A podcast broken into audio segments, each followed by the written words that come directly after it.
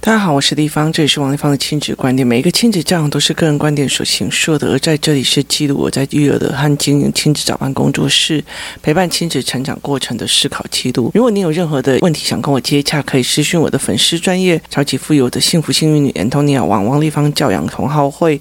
或加入王丽芳亲子观点来社群，跟许多的父母一起聊天哦，互动哦。那我们今天来聊一个议题哦。其实，呃，最近有一个小孩就跟我在聊说，我不喜欢 A，然后我就问他说为什么，然后他就跟我讲说，因为 A 哦，他呃很不认真。我说他不认真的原因是什么？那他说。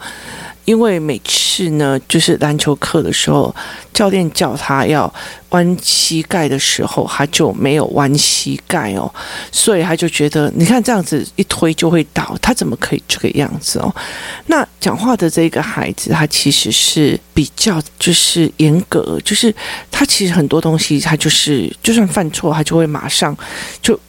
发出那凌厉的光环的眼神哦，所以其实对他来讲，他自己给自己的压力也很大，因为他如果用这样的方式去弄别人，觉得觉得别人怎么可以这个样子，他自己也给自己一个非常非常大的一个压力哦。那所以其实对他来讲，我就说，呃，你知道 A 为什么会这个样子？他说他就不想要好好上课，他就是怎样，他不是一个认真的小孩。那于是呢，因为工作室呢，呃，在暑假的时候，我们有找瑜伽老师哦。帮我们就是大人做瑜伽，就有一次呢，我们在做瑜伽的之后的时候，那小孩其实要有另外一个老师看顾啊，那个老师没来，因为那时候他记错时间了，所以等于是一群小孩在外面，然后他们就在后面，我们就讲说，那就一起做老师的动作。那等到这一群小孩开始做动作的时候，我就觉得糟糕了哦，就是有些小孩还习惯性的往内缩身体，所以他的那个胸口不会。整个打开，那整个瑜伽动作其实一直在帮助的这一群小孩哦，就是去用到他们平常很少用的那一块肌肉，或是打开某一部分，例如说胸腔啊，或者是呃肋骨这部分。所以其实我就觉得说，哎，那这样很好啊。于是我就会让他们说，那给他们半个小时或一个小时做瑜伽动作，因为像他们呃打篮球或者是。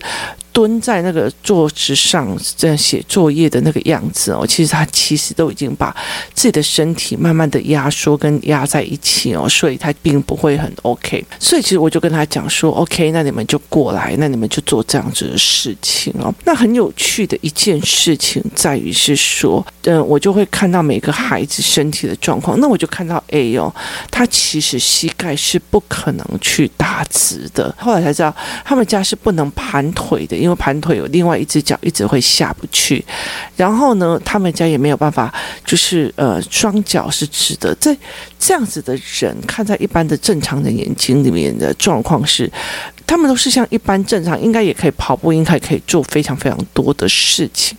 可是，他们其实在某一些动作上有他的难度哦，所以他其实是非常非常难发现的。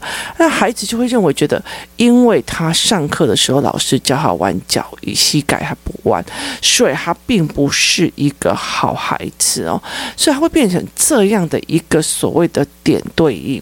然后呢，他们就觉得说，哦，那呃，我就说那还有呢，那另外有一个人就在讲讲说，哦，他在玩乌龟的时候。不会好好的玩，他有时候会压他，所以这样是在虐待乌龟哦。可是重点在于是洗乌龟最多的也是 A 哦，然后帮乌龟做事最多的也是 A 哦。那于是呢，我就拿了一张纸来，中间画了一个黑黑的点，然后我就跟他们讲说，这一张是黑纸。他说不是，这张是白纸，你中间只有画一张黑黑的。我说这张是黑纸，然后。他们就跟我讲，这一张是白纸，我说这是黑纸，我说你们只看到 A 的一个点，那甚至没有问原因。例如说他在上呃篮球课的时候膝盖没有弯曲，可是你们没有去理解他的膝盖是不能弯曲的哦，所以你们就把他全盘否定了哦。那那时候这个 A 的妈妈在那边，那我们就把 A 的妈妈叫过来，让他示范什么叫做呃膝盖弯不下，就是盘腿的时候。盘腿是没有办法全盘腿的，或者膝盖弯不下去，或者什么膝盖没有办法打直这一类的思维模式哦。所以我后来就带着孩子们去看这一块，那他才会觉得说，哦，原来有人会这样，原来有人会这样哦。那我就跟他们讲说，如果你们对一个脚曾经受过伤，或者脚没有办法做人，然后却要要求他跟你们一样，这件事情不是一件非常残忍的事吗？那他们才告诉我说啊，他们做错了哦。可是这个概念其实是有的。我常常会跟他们在讲说，小孩在喜欢一个人跟讨厌一个人，都是一个原因就可以决定的。因为他上一次那个东西没有分我吃，因为谁谁谁谁怎样怎样怎样怎样哈。因为他们跟我讲说他会在后面说我坏话，我说那你有去取证过吗？哦，也就是所谓的认知的偏差、喜好的偏差哦。那因为他会分我食物，因为他会乱生气，他们很少从很多的面向看事情哦，他们只会看单一，就决定否定了这一个人哦。那像我其实也常常会这样，就呃有几个人曾经跟我讲，那最近又有一个人来跟我讲，他说以前他常常在听我讲某个妈妈怎么样，然后全部的人就以为王丽芳不喜欢他了，就不跟他讲话。那呃，后来他就觉得，诶，不会啊，王丽芳还是去跟他儿子聊天干嘛的，没有的啊，所以他就一直在想，那为什么大家要这么样的？就是地方说某个小孩的状况怎么样，全部的就要下。排排除掉，然后不跟他讲话这样子哦。可是他就觉得，可是丽芳又不是这样子，他还是会跟他打招呼，我干嘛？后来他其实就开始常常跟我聊天的时候，他就问我说：“某某人怎样，某某人怎样？”他忽然发现了一件事情是，我在看事情的时候，我会讲说，他这样这样对他的小孩真的很不好啊，怎样的没有。可是我在某一个面向又会觉得说，诶，他这个商业的概念其实可以帮他的小孩什么？对我来讲，其实看一件事情的时候，我很习惯看很多的面相。所以，其实当我只看到 A 面相，然后谈 A 面相的时候，我会让很多认为只有一个点，然后就必须要排掉的那一群人，认为哦，王立芳讨厌那个人呢，大家不要跟他在一起。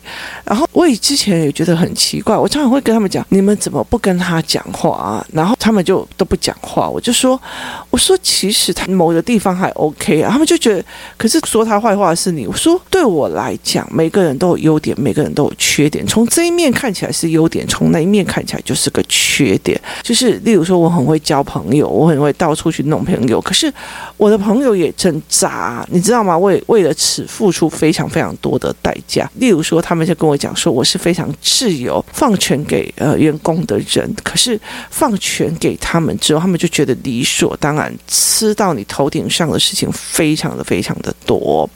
所以很多事情乍看之下有好处，乍看之下也有坏处。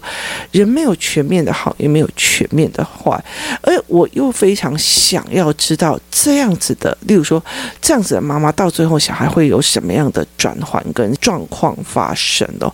所以其实，在那整个过程里面，我觉得是非常有趣的。可是很多的妈妈都会觉得，哦，我们不要跟那个人在一起，他就会认为是这个样子哦。所以呃。最近他们在跟我谈的时候，他就说。我后来就觉得，为什么你有时候会称赞他，有时候会没有讲错他怎样？我说没有啊，我把他所有的面相都看清楚，我就不会错失了我解读这一个孩子的状况哦，我就不会错失的解读这一个孩子的状况。例如说，这一个妈妈跟她的呃婆婆非常的好哦，可是为了她婆婆，她什么事情都愿意帮忙，而且甚至有些委曲求全，然后甚至婆婆的无理取闹，她也都不讲话。可是导致了他自己的女儿哦，也认为是他必须委曲求全不讲话。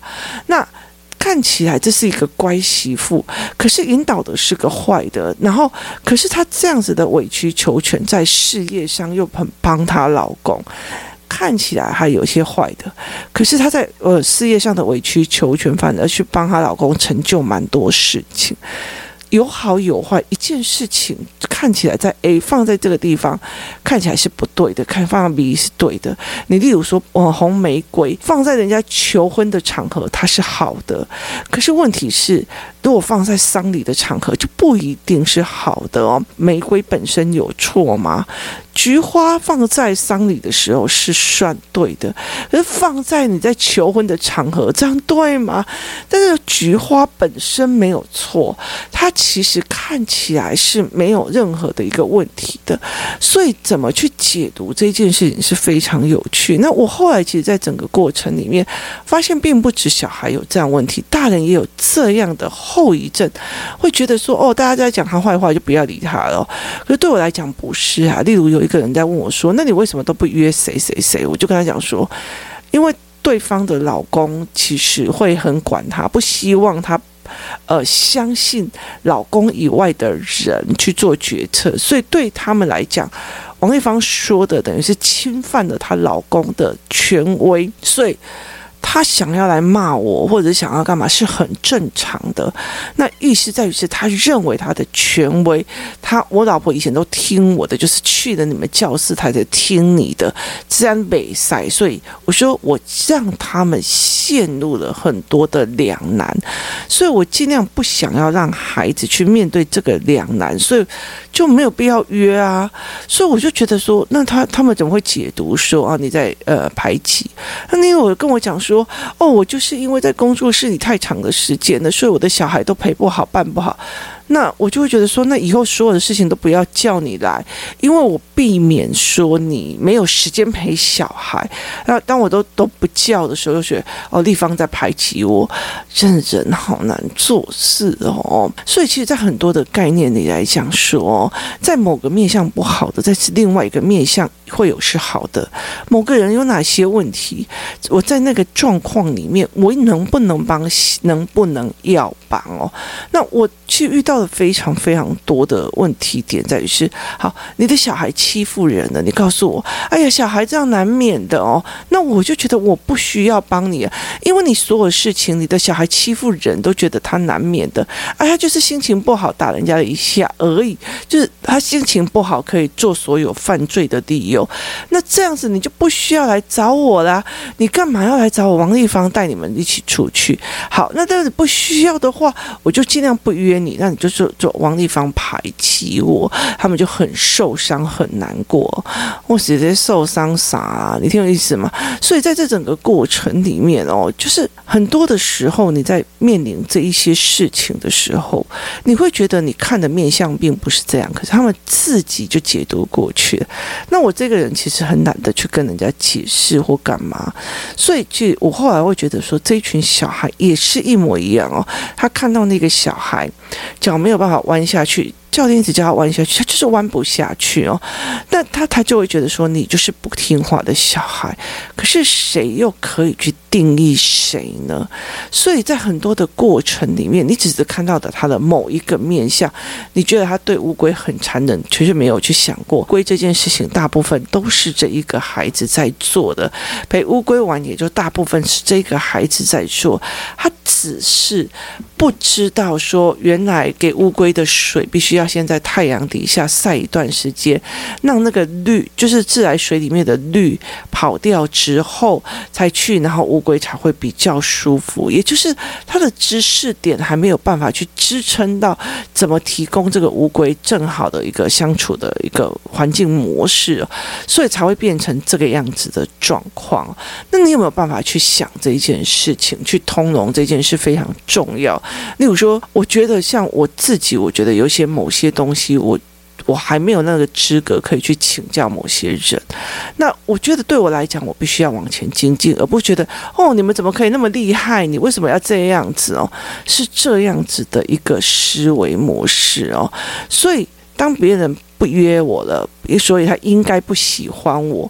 那有没有可能说，那你就自己主动去约啊，或者是你去单一面向，因为他他不约我了，所以他是不爱我了。那你还不是用单一面向去绝对自己看事情的价值，去看自己有没有被喜欢哦？所以一个眼神，一个摸揪，没有人约你就开始的自己的无限想象，他就是不喜欢。我的，一定是我没有帮忙，所以他才不约我，一定是我没有帮他做事才不约我。我有时候觉得是有些事情不要帮还是比较好。所以其实，在很多的过程里面，这些人会有无限的扩张的思维。可是，在这整个过程，你的情绪跟无限扩张的思维，你真的要让孩子在那耳濡目染里面去承受跟经历吗？对他们来讲，就好像萝卜泡在一个酱菜汁里面，他早晚它也会被你的酱菜的颜色染成黑色哦。所以这是一个非常值得去思考的一个问题点哦。所以你要怎么去看这件事？孩子他只要一个，你为什么讨厌他？哇，上一次买东西来的时候没有分我，那搞不好是因为你吃素，他吃牛啊，所以他没有分你，很正常啊。那你为什么不去问呢？我才不要呢，他都没有想。到我，那为什么人一定要想到你呢？那想到你一边诅咒你，那也是算好的嘛。所以，其实，在很多的过程里面，用单一价值去看一个人，其实是一个蛮危险的事情哦。但是现在其实是素食社会，像有些时候，我觉得我用很多的面相去看的时候，忽然发现说，哦，这个人心术不是很正哦。那我们还离远一点哦。那你也应该要尊重别人，他有选择权，就是。尊重他们有一种他必须要选择的选择权，这才是一个最重要的一个概念哦。你怎么去看这件事情？你是不是用单一价值来看这件事情？我上一次进去工作室的时候，我记得有一次有一个人，他就跟呃某一个人在讲说，我很讨厌王丽芳。他说为什么？他就说我上一次在公园遇到他，然后大家在聊天，我家全部的人都围着他聊天呢。我觉得他就是一个像一个那个，你知道吗？师傅被所有的人拱上去的那个思维，他就是别人把他捧上天了，他才那么厉害哦。我就心里在想。说，要不然我来捧你，看看你可不可以变厉害哦。我就觉得，那你为什么要在那一个环境里面远远的看着我，然后你不敢走进来？可是问题在于是这件事情，我错的是我。那有很多人，他其实会在聚在旁边去听别人的思维模式或别人的卡点。王丽芳怎么讲？他为什么会这样思维哦？所以有些人的状况是，我要去看你怎么思维，而是我不是哦。我上次看到他看起来一副很骄傲的样子，我跟你讲。我没有笑容的时候，就是很凶哦。最近我们有一个来在讨论说，哎，为什么别人都不敢帮你涨价，就却敢涨我们价？我就跟他讲说，可能我的脸没有笑容的时候，看起来就不厉害凶哦。所以在这整个过程里面，其实像工作室里面很多小孩，每次看到我，丽芳，你不要看着我，你不要看着我，哦哟，你的表情好可怕。那如果真的他害怕，他会就，哎呦，你的表情很可怕吗？其实不会的哦，所以在这整个过程里面，它是一个非常非常有趣的思维。你是怎么看的？你是怎么想的？你是怎么去思维这件事情？它是一个非常非常重要的一件事情。那很多的时候，它并不是单一面向去看哦。我记得在工作室里面，有在很早期，我们有个教案，就是你看到的是局部的还是全部的哦？在这整个过程里面，我会协助孩子们去做这一块，就是。你看到的是局部的还是全部的？这就是一个非常重要的一个思维概念，让孩子们去看这东西是局部还是全部，还是我只看到一个点，我就自己去批判看了，我就自己去看人了，我就自己去说了这一件事情哦。所以很多时候，其实这样子会变成点哦。例如说，呃，这个东西好便宜哦，跟这个东西为什么会这么的便宜？照理来讲，它的成本原料光这个盒子就要多少钱？然后它的原料要多少钱？产销费又要多少钱？中盘价要给人家赚，然后小卖商要给人家赚，所以这样整个算下来，怎么可能会这么的便宜哦？那所以其实它的。重点是在于是你怎么去看各个的面相哦。很多当你的面相越看越广的时候，你不要用单一价值来评断一件事情。但，我也很希望大家不要用单一价值来评断哦。地方就是好棒棒，没有我的缺点超级宇宙无敌多呢。所以其实是要去面对的哦。孩子是一件非常有趣的事情，孩子让你面对的你所有你曾经不想面对、习以为常的人生哦。你觉得这东西你活得很累、很辛苦，其实孩子也活得非常非常的辛苦哦。孩子常常跟讲：“我不喜欢他，因为他刚刚打我，然后过没多久，他们两个又玩在一起了。”孩子会常常说：“我不喜欢 A 哦，所以他这样弄我。”而且，其实有些小孩的排他性很大。如果好朋友讨讨厌谁哦，就全部一起讨厌了。所以，其实最近我也在一直在带孩子们看他们的认知失误。我就常常在讲说：“你们在打扫工作室的时候，觉得那那小男孩一天到晚打扫了以后，他又爬上桌子，你们很生气哦。就就监视器掉下来了，发现。”呃，不是那个小孩最常爬上桌子，是另外一个人最常爬上桌子。可是全部的人，因为我们是朋友，所以我觉得。无所谓啊，我很尊重你，你还好啊，所以其实我觉得他们用那种认知偏差去看人哦，所以其实怎么让孩子去看，我其实只是一个点就决定了他的好坏，然后这个人的好坏，而不是一个全面的脉络。那当然是一个点有一个点的好处，一个点有一个点的坏处。例如说，他这个人就只是小气了一点而已，但是心地还不坏哦。那。就是尽量不要跟他有所谓的要 A A 的地方，或者是拜给便宜点啊，那都好啊。那你他还是觉得他可以在一起哦。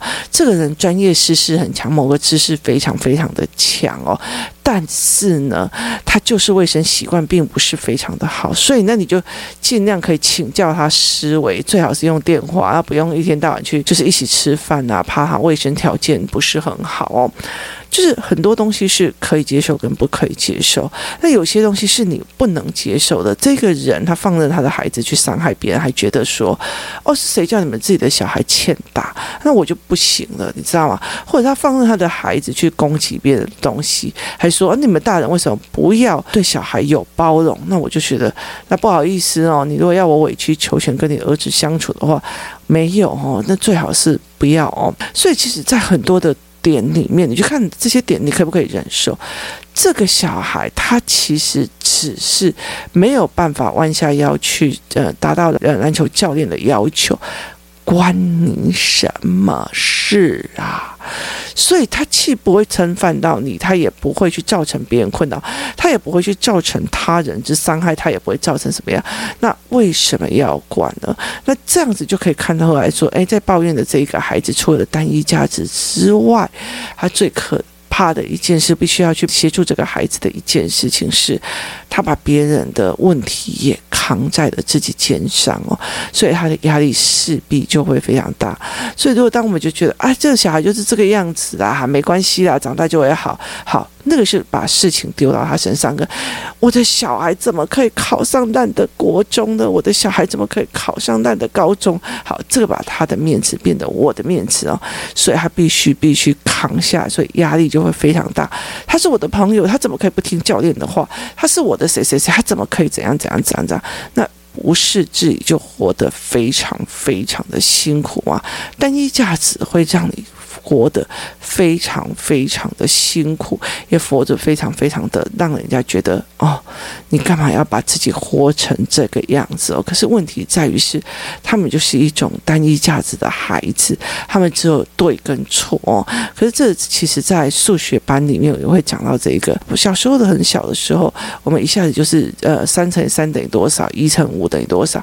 它就是一个绝对有对错的价值，它并不是一个思维跟推演。而导致他们觉得这样子做对吗？